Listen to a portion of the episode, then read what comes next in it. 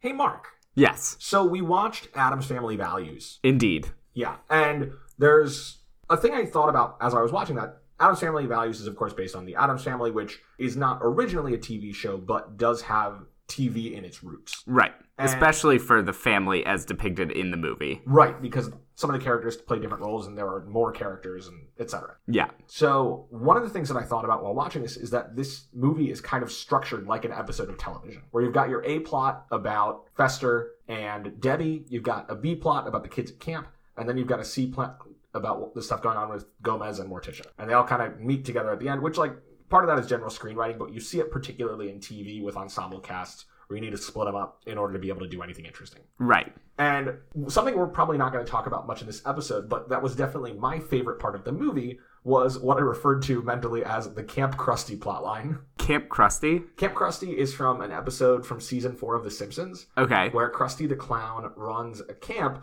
that is absolutely dreadful. It trades on his popularity to get parents to spend money sending their kids there. Hail to thee, Camp Krusty, by the shores of Big Snake Lake. Though your swings are rusty, we know they'll never break. Lauter, schneller! Okay. But then they go there and it's terrible and it's this tyrannical camp and the kids wind up staging a rebellion and burning it down and it's a terrific episode of early Simpsons. Yeah. But the whole Camp Chippewa segment to me just made me think of that, which I very much enjoyed. Oh, for sure. It's quintessential like nerds go to summer camp and get bullied. And then rise above it. Yeah. Especially in this one. Yeah, I, like I said, this was my favorite part of the movie. Yeah. I really like this part. It's also quintessential 90s progressivism against racism where they rely on racial stereotypes to raise a very important point about the life of Native Americans in the US. I think the racial stereotypes in the play are part of the joke about how bad the play is. Yeah, indeed. The fact that allegedly we've got Pocahontas at the first Thanksgiving and they're dressed like Plains Indians, Yeah. and it's clearly written by people who have no idea what they're talking about, but want to depict what they call the most important day in our shared history. Which is such a weird description of It's Thanksgiving. hilarious. I love this scene so much. The whole camp sequence is great. I love the part where Wednesday and Pugsley get in trouble and they're sent to the like shame cabin effectively. Yeah, the Harmony Hut. Right. And the way that they torture them is by showing Disney movies. They play the sound of music at one point. We have this wonder- Annie. We have this wonderful scene of just that what's it called again? I think it's the Harmony The Hut. Harmony Hut. While time passes, which we can tell because the sky darkens, and we just hear smatterings of music like the theme from the sound of music. We hear the sun will come out tomorrow, and then we hear the Brady Bunch theme.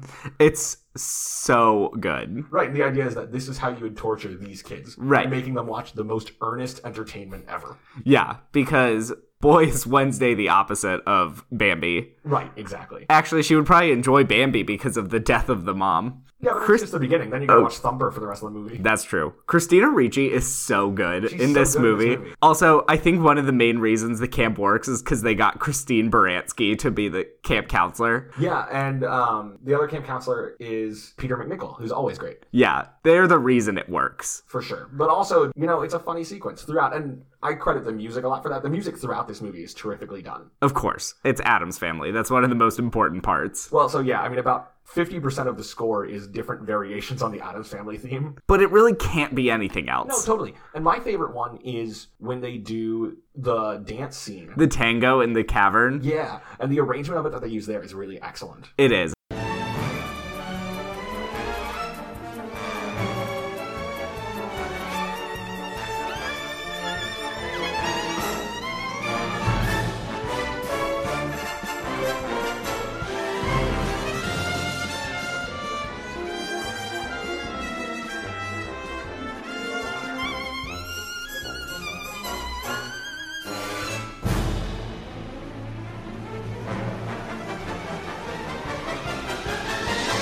That's one of my favorite scenes because the concept of eating in a cave underground with a like orchestra hiding in a cage in the back of the restaurant where there's just a giant open space for dancing that no one uses except for the Adams. That is a very particular aesthetic, and it's good to know that it's yours. Yeah, I was really into it. Of course, the greatest use of music in this movie comes in the credits. I could I didn't have time to listen to it cuz Oh my I gosh. just finished this movie. Well, in the credits of this movie, there is an arrangement of Whoop, There It Is, remixed with the Adams Family theme, and a rap about the characters. I that is the most ridiculous thing about this movie, It's and the this is a funniest. ridiculous movie. This was less than a year after Whoop, There It Is came out, so it was like their like quick cultural reference. That's when them trying to be like edgy and on Hip. and hip and on with the trends. It's Barry Sonnenfeld just going for it. Yeah, I mean this movie is Barry Sonnenfeld just going for it. I mean, that's fair. This is only his second movie. I know it's insane. I love this movie so much. I love Barry Sonnenfeld. I Yeah. think you're more into this movie than I am. Yes. But there are pieces like the camp that I loved so much. I loved everything with Thing, Yeah. the disembodied hand. I that don't. skitters around. It's so impressive still how they managed to get Yeah. that hand. And when you compare it to like this year, we had the Cloverfield paradox that did the disembodied hand thing, and it Yeah. was dreadful. I didn't watch it, but I mean, in the original Adams Family, it looks just as good, and that came out in like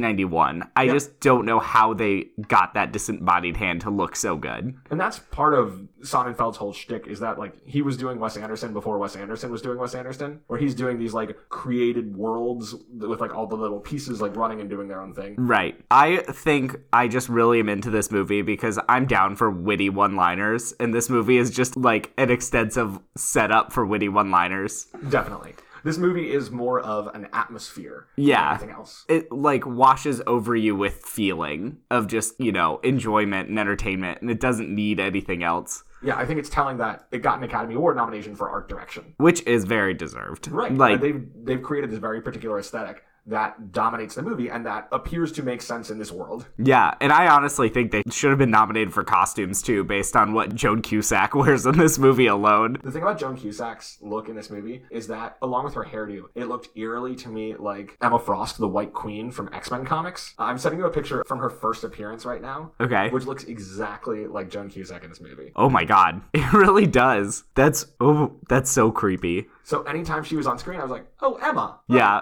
Well, I'll put this picture on our Twitter account so you can see it. I think they're also going for like weirdly a Marilyn Monroe esque look in a lot of ways, just with the cleavagey white dresses I and think like that's fair, yeah. quintessential old Hollywood, which it doesn't really fit the vibe of the movie, but it just works so well. Like you wouldn't look at this and think, you know what you need is old Hollywood, but she's definitely into the glamour. There is definitely a mid-century aesthetic Yeah. to this movie, though, because Yeah. the Adams Family is designed to be a bizarre mirror of that. Right. It's supposed to be a weird opposite of quintessential American families in the 50s and Even earlier, I 60s. mean, the first comics were in 1938. Right. And the TV show is 1964, I think. And it's just so interesting because similar with The Simpsons, where the parodies of American families always have the married couple be happy and in love, which is just such a sad criticism of American cultural ideas of marriage, where it's like, oh, you know how to turn marriage on its head in cartoons. Make them actually in love. What a wild and radical idea. You know, actually, we are so deep into this. Should we start the show? Oh, yeah, I forgot we hadn't. Hi, I'm Mark, and I'm gay. And I'm Will, and I'm a Ginger. And this is a podcast where we delve deep into cinematic love stories to answer the age old question Does Hollywood romance actually make any sense? And are these people actually dateable or even likable? It doesn't matter if the romance is a main plot or if it's a one scene flirtation. We'll dig in and see what's there. And like we said, we are watching Adam's Family Values today. But Mark, you picked it, so why don't you make the pitch beyond what we've already done? Like, why did you want us to watch this movie? So this movie really resonates with me. I've always appreciated the character of Morticia in every iteration of the Adams family that I've seen. One of my favorite lines in this movie is, "I'm just a modern woman trying to have it all, a great mother, a loving wife." I just wish I had more time to seek out the dark forces and join their hellish crusade. And everything is just delivered so perfectly that I'm always just so on board. And then Joan Cusack in this movie is such a perfect villain Joan Cusack is pretty fun in this movie. Yeah. she commits harder than like any other person in is true. cinema. All of the performances here are so 100% into this movie. They are, even the kids. The kids are terrific. Wednesday in Christina particular. Ricci does an awesome job. Yeah. What is Carol Kane doing in this movie? Um, I mean, what is she doing in Theodore Rex, was which gonna comes say- out only a few years later? At what point do we have to just say Carol Kane doesn't act? She just is Carol Kane. I think we can say it based on Theodore Rex. She's doing some acting in this one, I'd say. I think like she's wearing a costume. yeah. That is the character distinguishable from her other characters? I mean, she's actually a witch in this one instead of Is just she- having can a she witchy actually do vibe. magic? I think it's supposed to be ambiguous. I mean, That was one of the things. I have no background in the Adams family. Right. Like I mentioned, except for the pinball machine at the bowling alley near my parents' house. yeah. So my understanding always was that the Adams family was a family of undead, like zombies and vampires and stuff like that. Which, at least in this movie, is clearly not the case. But there's this witch that I don't know what to do with. It's always very ambiguous. Like, is Lurch actually a zombie? It's up in He the looks air. like a Frankenstein monster. Right. He looks like a Frankenstein and then also kind of zombie esque with his name being Lurch. And then the grandma, is she actually a witch? Like, is the magic happening? And then they do have reference like undead people coming at Adam's family events, stuff like that. It's always up in the air, but the main point of the Adams family is they are rich, they are macabre, they are dark, and they love each other. And those are like the main things about the Adams family. And the richness is actually really important to the plot of the first one, especially, and this one too, where it's just like, why is this family so wealthy? Well, they're old money. They're very old money. And the, So they live in a big old manor. right, and the implication is that there's always been this line of Adams that are these creepy people. And Adams, of course, was the name of the cartoonist who created the character. Right, Charles Adams. First one in 1938. They started as New Yorker cartoons. Right. Yeah. And so the reason I picked this one over the first one too is because this one has the romance of Fester and Debbie. Whereas, like, if the only romance in the movie is Gomez and Morticia, you'd have nothing to talk about because they are the two most in love, happy people that we've ever talked about on this podcast, I'd say Yeah, but they're fun though. they're fun. And it's done in such a way because they have the whole shtick of them being weird and macabre and into the idea of pain and stuff that you can make really sick jokes about them without having them have to be like mean to each other. Like everything they say to each other is very sweet in its way, except for things like when she's giving birth and he's just like, Are you in so much pain? Is it impossible to bear? And she just looks at him lovingly and says, Yes. Because they're both really into S&M, would be my guess. Something like that, yeah. Like we said, this was Barry Sonnenfeld's second movie. His first one was the first Adams Family movie. Right. Before that, he had been working as a cinematographer. We mentioned him. He shot When Harry Met Sally. Yeah. He also did a couple of 80s Coen Brothers movies. He did uh, the Danny DeVito movie, Throw Mama from the Train, Oh my god. which is a wild movie. We should watch that one. I don't even know if we need to cover it for the podcast. I just want to watch it. Have you seen it? No. Oh, so it's a, a riff on Strangers on a Train. Yeah. Where two people hate somebody in their lives, they meet each other on a train and are griping about it, and they're like, hey, the perfect murder is we kill each other's person. That's great because we have no connection at all, so there's no way to connect to the murder. Right. Um, but it's a comedy with Danny DeVito. Who else is in it? Ah, you know, I forget who the other lead is. Let me check. Okay. I also want to point out I just looked him up because I didn't Oh, know. the other one is Billy Crystal. Right, I knew that. oh yeah. And Billy Crystal in it is a writer who has been horribly unsuccessful, but his ex-wife, whom he hates, has been really successful. And the movie shows this at the beginning by having her be on Oprah, but it's like late '80s Oprah. Uh, Oh. we should watch this movie. Uh, I also wanted to figure out. I just looked his name up. Donald Peterman did the cinematography for this movie, and I just love the light on Morticia's eyes the whole time. Yeah, anytime she's on screen, her eyes are lit. Yeah, the rest of her face is dark, and her eyes, there's just like a rectangle of light around them. And it's so impressive how they can do that. It takes a lot of work. You have to light Angelica Houston separately in every scene she's in. Yeah, there's a lot of stuff in this movie that's still pretty impressive. Some stuff, definitely not. But some of the things they do in this movie still look really good today, I'd say. And the movie was well reviewed, and it had a solid box office performance. Yeah, It came out November 19th, 1993. It opened to $14 million, which is pretty good. yeah, Went on to make almost $49 million, which is a solid little performance for something like this. right. It didn't make a ton of money. Its budget was about 47. Yeah. If you had to ask me, I guess part of that is the production design. But the reason that they spent so much makes sense because the first movie made like 115 million dollars yeah so this is a sh- shocking disappointment in that sense where the first movie made so much money unless that's lifetime i just looked at what it said on wikipedia that might include like home dvd sales and stuff up to today I'm on Box Office Mojo, and it's got 113 million domestic for Adam's Family. so that's the thing it's like they thought they could make much more than they did on this one Yeah, and so then when they made a third one, it was straight to video, right and it didn't have the same cast. it didn't have anyone i don't think Gomez and Morticia were played by Tim Curry and Daryl Hannah. I could see that working. Yeah. I mean, Tim Curry and Adam's family seems to make a lot of It's sense. a very good fit. You know, since then they've done other stuff like they did the Broadway musical, and they are currently in development on a CGI animated movie. Really? Yeah, they actually just like this week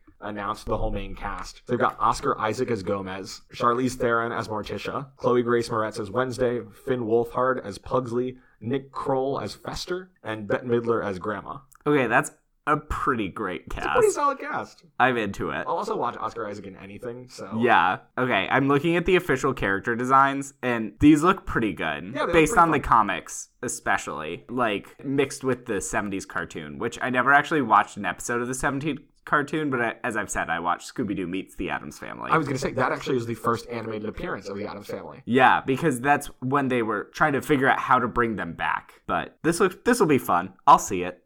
Yeah, Why not? I mean, I'll movie pass into anything pretty much, I know. except for Smallfoot. I'm already resentful of that. It's like, like reaching Peter Rabbit levels for me, but of course I did see Peter Rabbit. Yeah, I mean, the problem is by the time this comes out next year, there probably will be no movie pass anymore. Let's be real. Unless it has completed its desired transition into a film studio. We can't get into that. There's just too much to talk about there.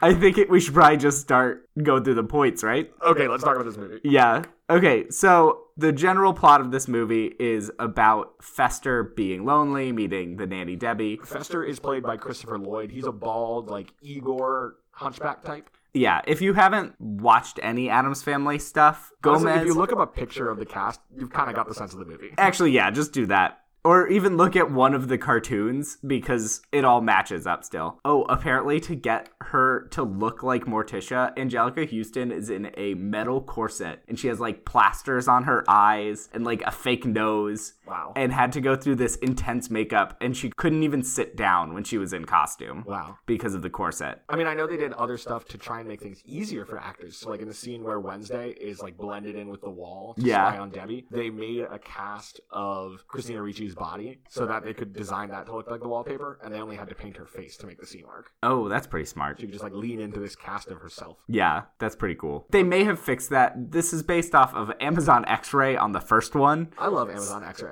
So they may have figured that out by the second one, but I can't believe she couldn't even sit down. Yeah, That's that's- insane. Not ideal. But so yeah, we're talking about the romance Yeah. between Uncle Fester, who is lonely, staring at the beautiful love of Gomez and Morticia, Yes. and it's kind of about his search for love. Right, because it opens with him howling at the moon, which when you like watch the movie, you figure out it's from loneliness. And then the first real implication of this is you see him in bed reading a book called Strange Men and the Women Who Avoid Them. So clearly he is searching for help in his desperation for a woman. Although that seems like the wrong book to be reading because that's about the women who don't want to be with strange men. Yeah, I think my guess is it's based off of a real book. It must be. There's a lot of 90s cultural references in this movie. Yeah. Like when they are talking about different serial killers and they mention Amy Fisher. No idea who that I, is. I had to look her up. She was a 17 year old who was having an affair with a married man and killed the wife. ah.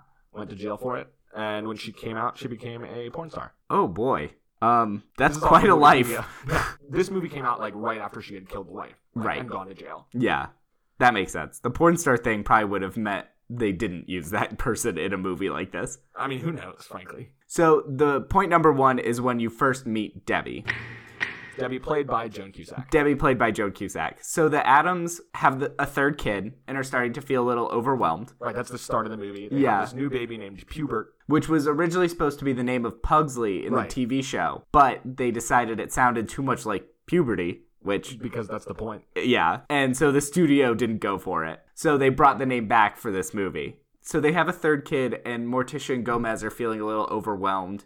So they decided to Meanwhile, hire their a other two nanny. kids are trying to murder Pubert because they are annoyed that he's getting attention. Yeah. Uh, Wednesday has this whole thing about how you can only have a certain number of kids, and if you have another one, you have to kill an older kid. And she turns to Pugsley and is like, "Well, they don't need two boys." So Pugsley freaks out and joins in her efforts to murder Pubert. my favorite one is the Marie Antoinette one. They dressed this baby with a mustache up as Marie Antoinette. Let's be clear: they did not give the baby a mustache. The baby has a mustache. The baby is born with a mustache because he's an Adams. And so they dress him up like Marie Antoinette and go through the whole like Robespierre style guillotine action before the baby catches the blade somehow. Yes. What a weird movie. But Debbie shows up to interview for the position of nanny, and she's clearly lying and has not been sent by the agency, like she says. Well, they had said, like, I thought the agency said there was nobody left. And she's like, guess not. Yeah, I think she said she was on vacation. And so she shows up, is trying to be nice, you know, blah, blah, blah. But she already starts flirting with Lurch. So she's establishing herself Again, as. Lurch is a mute, basically Frankenstein monster. Yes, that is their butler. And so she's like flirting with everyone. And then Fester sees her from upstairs and you can tell is immediately in love. And makes sense. Joan Cusack looks good in this movie. She does. Yeah. Like she has a blonde wig on and is wearing very skin tight dresses. This is four years after she was a mom who used to be cool and say anything, dot, dot, dot. Oh my god, this is four years after? Yeah. I think this is the most glamorous Joan Cusack has ever been allowed to look in movies. It is pretty great. And of course, after she gets the job and is like settling into her life with the Adamses, we see her watching a late night TV show, a crime show, Yeah. kind of like an America's Most Wanted deal. Yeah, it's like America's most, Most creepy. grisly unsolved murders. Yeah. And they're talking about a woman named the Black Widow who has married three wealthy men and all three of them have died on their wedding night. Right. And then you see her looking at a Forbes magazine that has Fester's face on the cover. Because Fester is the heir to the Adams money. Yeah, so he which also I guess he's the elder brother. it's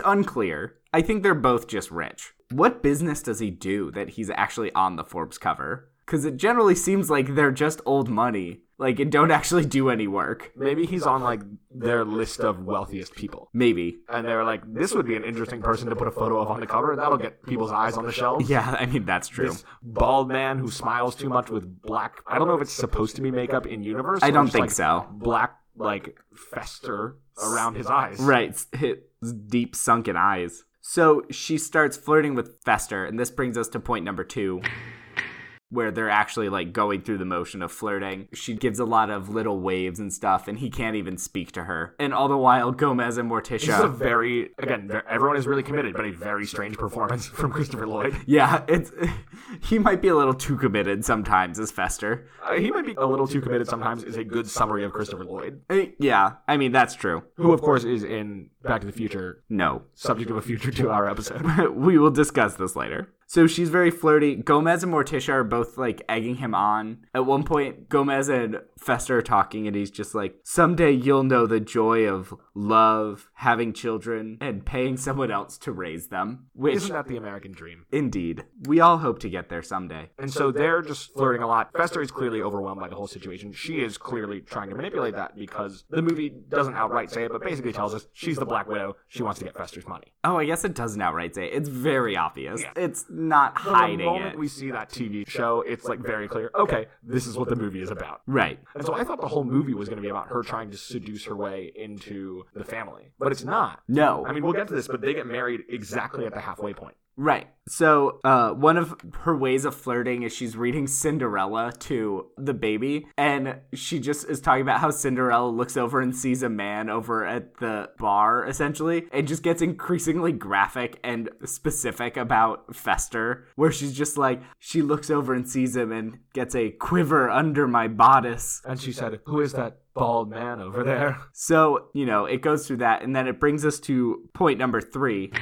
which is the first date. Yay! So, and this is a, a double date, Right. With Gomez and Morticia, and then with Fester and Debbie. Fester has been building up his courage to ask Debbie out. He's been super shy about it, and Gomez has been saying like, "Hey, go for it! I'm excited for you. I'm excited that you're gonna have love in your life too." Right. And Fester insists that it be a double date so that he won't have to be alone with Debbie. And they go to Mark's favorite club. It looks so fun. Wouldn't you want to eat dinner in a cave? I would want to eat dinner in a cave. There are places where you can do that. Are there really? Yeah. Probably not in DC. No. But yeah, so they go out. Everyone's dressed up to the nines. Very Spanish theme on Gomez, as always. Yes. So it cuts to like a shot of the restaurant, and you see this string quartet, and then for some reason they're behind a cage. I mean, who among us has not found ourselves suddenly behind a cage at some point? I mean, true. So they're like going through dinner. Fester is so awkward. Yes, he is incapable of speaking to anyone, basically. Yeah, Gomez and Morticia are really trying their best. At one point, Morticia and Debbie are having like girls talk in the bathroom, and Fester and Gomez are back at the table.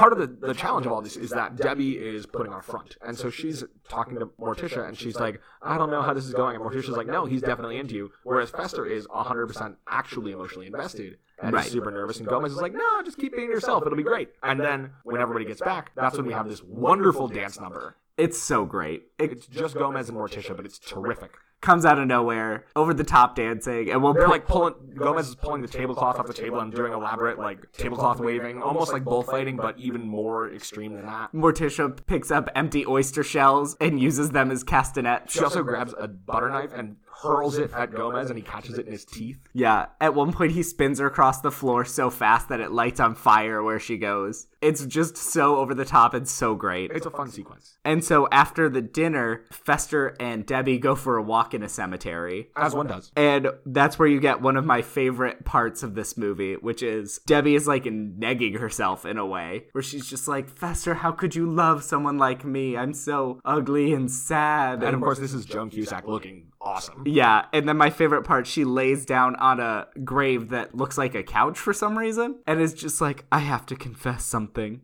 I'm a virgin in the most sexual way you could ever say the phrase, I'm a virgin. Yeah, she's laying it on really thick. It's so great. And it's kind of funny because Fester does not know what a virgin is. Yeah, he says, You are? What's that? And she says, It's sharing the physical act of love. And he goes, Oh, with other people? Then I'm a virgin too. Which, Which comes back later where she's like, really? yeah. So that brings us to point number, three. four. Or, yeah. Because when as It- they this- come back, yeah. they come back from this date, and Fester announces that he has wonderful news. Yeah, they're engaged. So this point number four is like their wedding and honeymoon. And as you can tell, things move very quickly in their relationship. Yeah, because Debbie is just here to like get in, get the money, get out. Yeah. And so their wedding is it's a big deal. All of the Adamses are there. This is the one place really that we see cousin It in this movie. Yeah. See him again at the end briefly. Right. And um cousin it's wife in this movie in the first movie is married to their banker who's trying to scam the Adamses and then she falls in love with cousin it. So they bring her back in this one, which I really appreciate. There's also a baby It who was just a little robot that they had on a scooter going around. Yeah, in a coffin. So they're engaged, they show up and Gomez says, "That's my mother's ring." She was buried wearing it and Debbie just pulls out a shovel from nowhere. Literal gold digger. Yeah, it is not subtle. No, there are bachelor and bachelorette parties. The big notable thing from the bachelor party is that they pull out a big cake that like a stripper would come out of, and Gomez keeps knocking on the cake to get the stripper to come out. And then they open the top, and a bunch of steam comes out. And he turns to Lurch and said, "Was she in it when you put it in the oven? And then they just go, "C'est la vie." And start dancing again. Tomorrow may never come." Ooh, foreshadowing. Ooh. So then they go to the wedding, and Fester gives this like beautiful vow commitment of undying love. Because he is really into Debbie and also just so into the idea that he finally has someone to be with. Right. He's clearly a lonely man. Yeah. And so it's very much that he is way over the top, overcompensating. And Debbie's response after he gives his vows is just, oh, um, yeah, ditto. and then they're married. So they're married, and we go to Hawaii to see their honeymoon. And this is it, we know, because this is when Debbie kills her husbands. Yeah. Because on the newscast, they say it's the first night that It's always on the they wedding night, but die. There's never enough evidence to nail her for anything. Right. And so Fester is in a bubble bath filled up to his chin, and Debbie is going on like, "Oh, do you love me?" It's like, "Yeah." Would you do anything for me? Sure. And she's like, "Would you die for me?" And she picks up a boombox and throws it in the and tub. throws it in the tub. And these are my favorite shots of the movie because all of the lighting now is just going back and forth between blackouts and flashing like blue light. Yeah. It's supposed to be the electrical surge from all this, and we're just seeing Debbie's face laughing. yeah. Uh, They're really creepy, well done, but also kind of funny shots. And this is when we discover that Uncle Fester is invincible. yeah. He's just immortal inexplicably. Even Wolverine gets cuts that then heal. Uncle Fester, nothing. yeah. I think it's in the first movie, Uncle Fester is shown to be electric, where when he puts a light bulb in his mouth, it lights up. Which we do see here in the bathtub. Yes. So I think the he's just because he's an Igor, he has control over electricity and also explosions. The electricity dies down, and we see this smoke filled room, and Fester is sitting there grinning in the bathtub. This is just flirting to an Adams. Right. When they're in bed later, he- she's upset because she had tried to kill him and it didn't work. And he's like, Oh, you're upset about the bathtub. And she's like, Yep. And he says, Don't worry about it. It was a mistake. Yeah. He's giving her so much credit. And she just tried to murder him. Yeah, when she just actively throws a boombox into a tub and he's Mark- like, it was an accident. If you threw a boombox into like a swimming pool that I was in, I would not be as forgiving for you as Fester is. um, you know what, Will? That's fair. I'm okay with that. You know, I appreciate your understanding. So then they're like laying on the bed. She's pissed off and he's basically says like, "I'm not going to sleep with you." And then she goes, "Wait, have you had sex before?" And he goes, "No." And she just goes, "How do you know we're not doing it right now as they're not even touching?" And then they are going to actually have sex. And she's like, Now there are some rules before we do it. And he says, No giggling. And she goes, Sure. And he says, No hand puppets. sure. But the rule she actually gives is he can't see his family anymore. Yeah, so Because she says she wouldn't be able to orgasm if she could imagine the Adams as being in her life moving forward. which is bizarre, but because he's a virgin, he goes for it. And this is where you He get sends postcards to Um, everyone in his family being like, I love you very much. Thanks for everything. Bye I'll forever. never see you again. And that's where you get to the real conflict of this movie, which is like, the other Adams is trying to get him back, trying Yeah. to rescue him. so then Um, as Morticia put it, you have enslaved him. You have placed him under some strange sexual spell. I respect that. Right. There's some great Morticia digs in that scene because they go to his house. Right. They move into this huge mansion, and Debbie is using Adam's money to decorate it, including a giant portrait of herself, like putting all kinds of nice furniture. She mentions very specifically those came from catalogs. She has a Queen Anne chandelier. And Vester keeps trying to like get her to be romantic with him. And she is literally like he says, like, Can I kiss you? And she's like, twenty dollars. Yeah, give me a kiss. Give me a 20. And then the Adams go to visit to see Fester, and Debbie's the one that talks to them, and she refuses and then gets Fester to actually say, Go away, you can't come back. And Morticia says that you've enslaved him, you've taken him away from us, you've brought trouble into our family. I can forgive all that. But Debbie, pastels. And then she just leaves, because that's what's truly offensive to the Adams. Right. And so then at this point, Debbie enacts another one of her plans to kill him, which is she builds an elaborate bomb, puts it in a box, wraps it up as a present, and is like, Happy birthday, Fester. I got this present for It's you. their three week Oh, anniversary. their three week anniversary, right. And he's really excited, and she's like, No, no, I'm going out of the house. You can't open it until I come back. Because the bomb, Mark, the, the bomb is going to go off while she's gone. So She's it'll so explode smart. Fester, and she won't be there. She's so smart. She never wants him to open the present. She doesn't actually care about him. She's so mean. Yeah. That's so mean. And he's so excited. He shakes the box and he's like, "Oh wow, it's a bomb!" And then when she looks Or just horrified, kind of like rolls her eyes and leaves. yeah, and no, she looks horrified, and he just goes, "Oh no, I know. Wait for my birthday." So then she leaves and goes to a navy She bar. goes to a Navy bar where they sing Macho Man with the one Navy officer who has the most lines is Tony Shalhoub. That's Tony Shalhoub. Yeah. I didn't notice that at all. That's all I could think about during that scene. That's incredible. Oh my god. So then she goes back to the house, is sitting in the car and practicing crying to the police officer. It's so great. She has a like a scarf over her head in a white dress. Again, calling back to the almost old Hollywood look. of the whole yeah. thing. And she's just like, "Oh, officer, my husband. it was an It accident. was an accident." He should never have been near the bomb. we keep our bombs in a safe, secure location, and I don't know what he was doing playing with them. Oh my god. So this brings us to the last point which is just like the conclusion of their whole romance in Yeah, air she quotes. comes back from the Tony Shalhoub Navy bar after having promised to return once she deals with her husband. Yeah. Oh, we forgot when she goes to the passport office. Oh, right. And she's just like, I need to renew my passport. I'll be leaving the country very soon. And the passport officer says, alone? And her response is just, I'll be a widow. So she's very not subtle, and I don't know how the FBI hasn't caught on to her yet. I mean, here's the thing: is she's featured on the serial killer trading cards that Wednesday and Pugsley's friend at camp has, yeah. who is played, by the way, by David Krumholtz, because everyone in this movie is somebody that you kind of know. Yeah. So then after the bomb goes off, she's very happy. She's She's victorious, and then of course, because Fester is not just electric proof, he is bomb proof. He comes walking out carrying a tray. What is on that tray? it's the roast beef that he made. Right, So he's carrying a tray of roast beef and is just like covered in ash. Yeah, doesn't even really mention the bomb. He's just like, "Hi, Tabby, welcome home." Well, because he knew it was a bomb, and apparently he loves bombs. Yeah. he was excited to be getting a bomb. So while he is walking out, she pulls a gun on him and is giving a whole spiel like, I've tried to make it an accident, blah, blah, blah, and is pointing it at him, ready to shoot. And Thing just drives over her Again- with a Again, by car. the way, thing is a disembodied hand. Yes, it's just a hand that moves around and can drive somehow. Apparently, it has to like jump around to do the brakes. Yeah, so it just drives over Debbie slowly so she doesn't get hurt. Right, it knocks her out of the way, but she is still good, so she can hop in her car, chase them back to the Adams family mansion, Right. where they have a big showdown. She kidnaps all of them, straps them to electric chairs, because there is a handy room full of electric chairs in the Adams family manor. Yeah, of course. Don't you have your attic just full of the exact number of electric chairs as live in your house? No, I only have one electric chair because, you know, I only have so much space. I need other room in my attic for all of those laser discs I keep trying to buy on eBay. Yeah, well, when you have Adam's money someday, you can get more than one. Mark, we should buy a laser disc player. No, It would we're be not fun. gonna. It would be fun. Will, h- what movies only come out on Laserdiscs? Nothing, but we could watch movies on laser. This is such a waste of money. You have to flip them over halfway through. It's part of the charm. You own records. yeah, but they actually have like a higher quality of sound. We don't know that vinyl disc doesn't have a higher quality of movie. Oh my god, We Will. have never tested this. How much does a Laserdisc player actually cost? I have no idea, but laser discs are very cheap on eBay.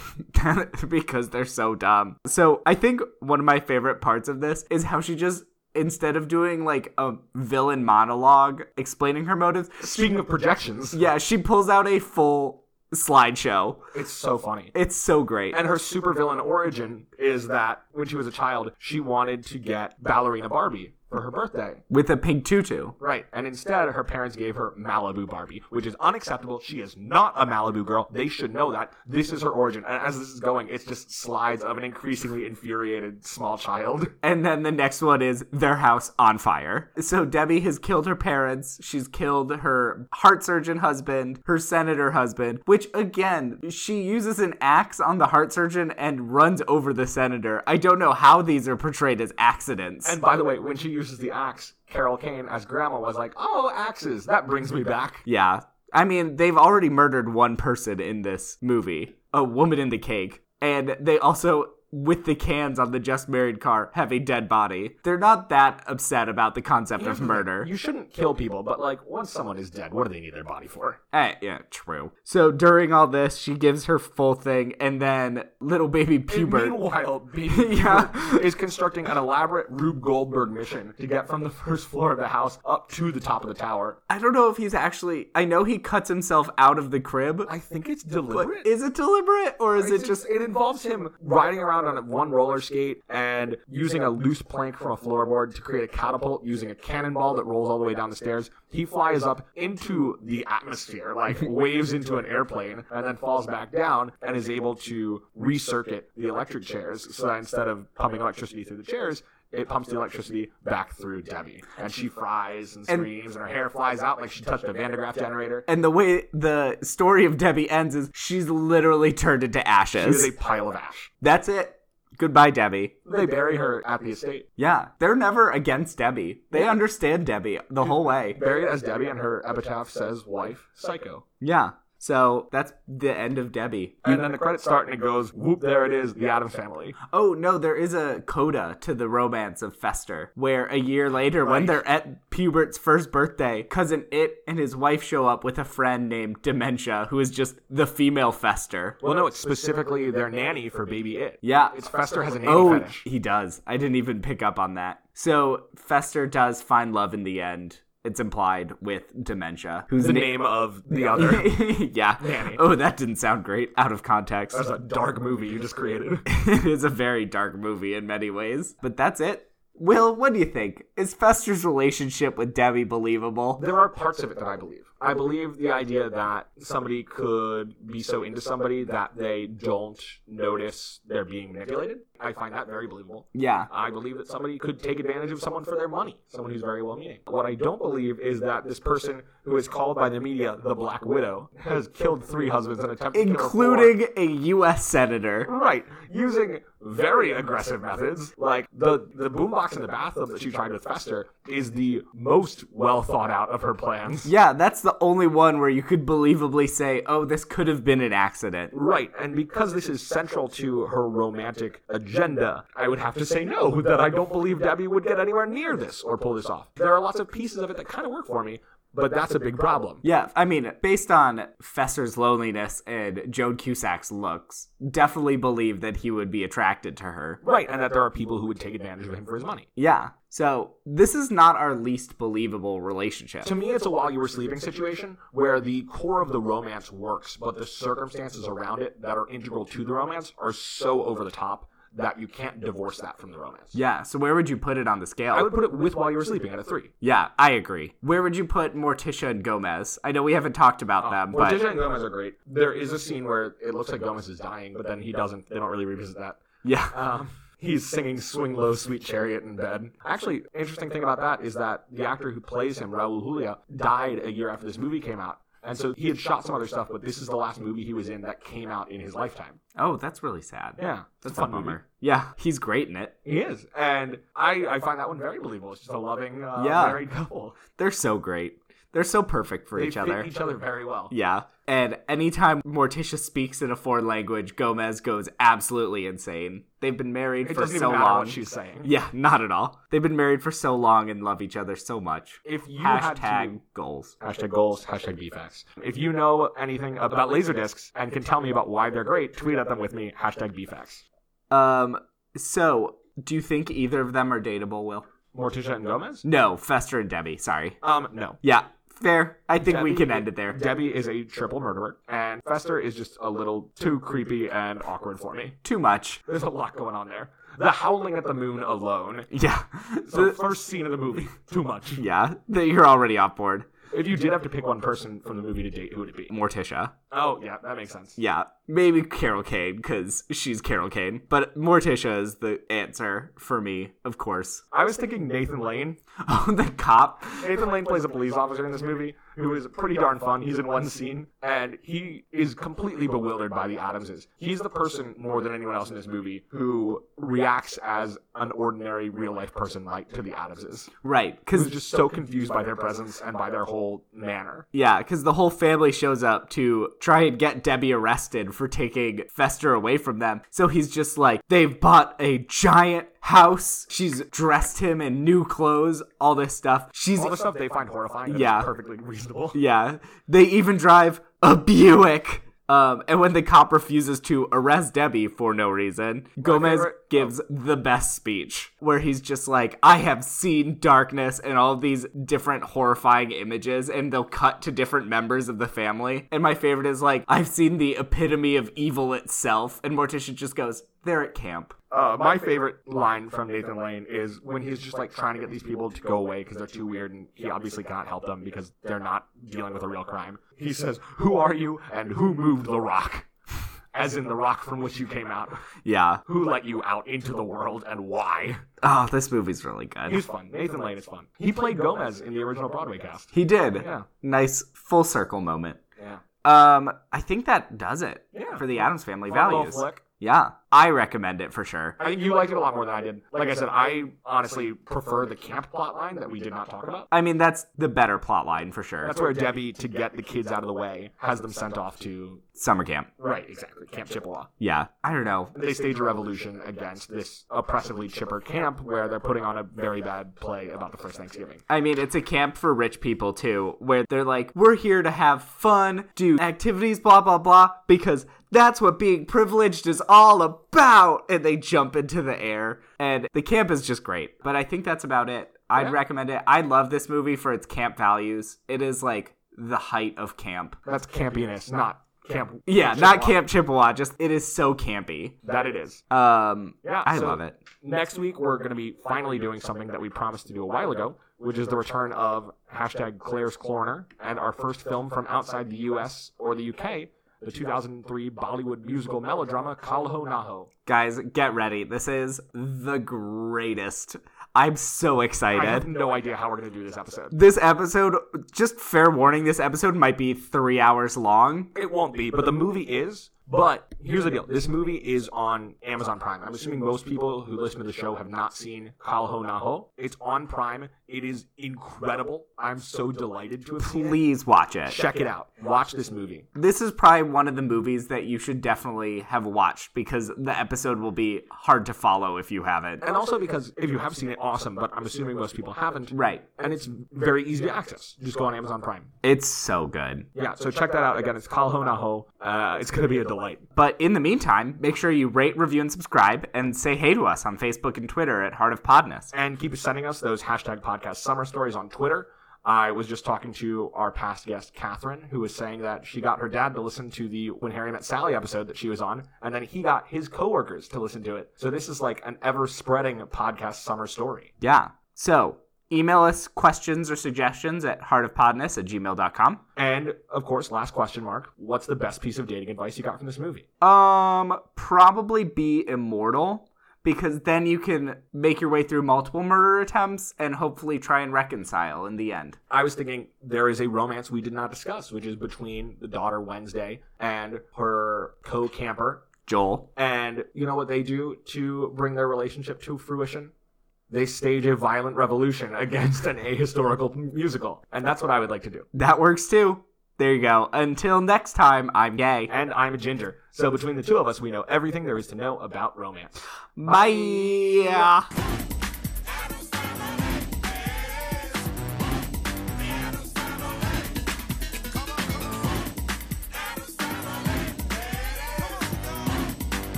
Back again, the Adams family. New baby in the house makes three. Wednesday, Pugsley learned you ring. Festa, grandmama, and thing. Wait, can't forget cousin Ick.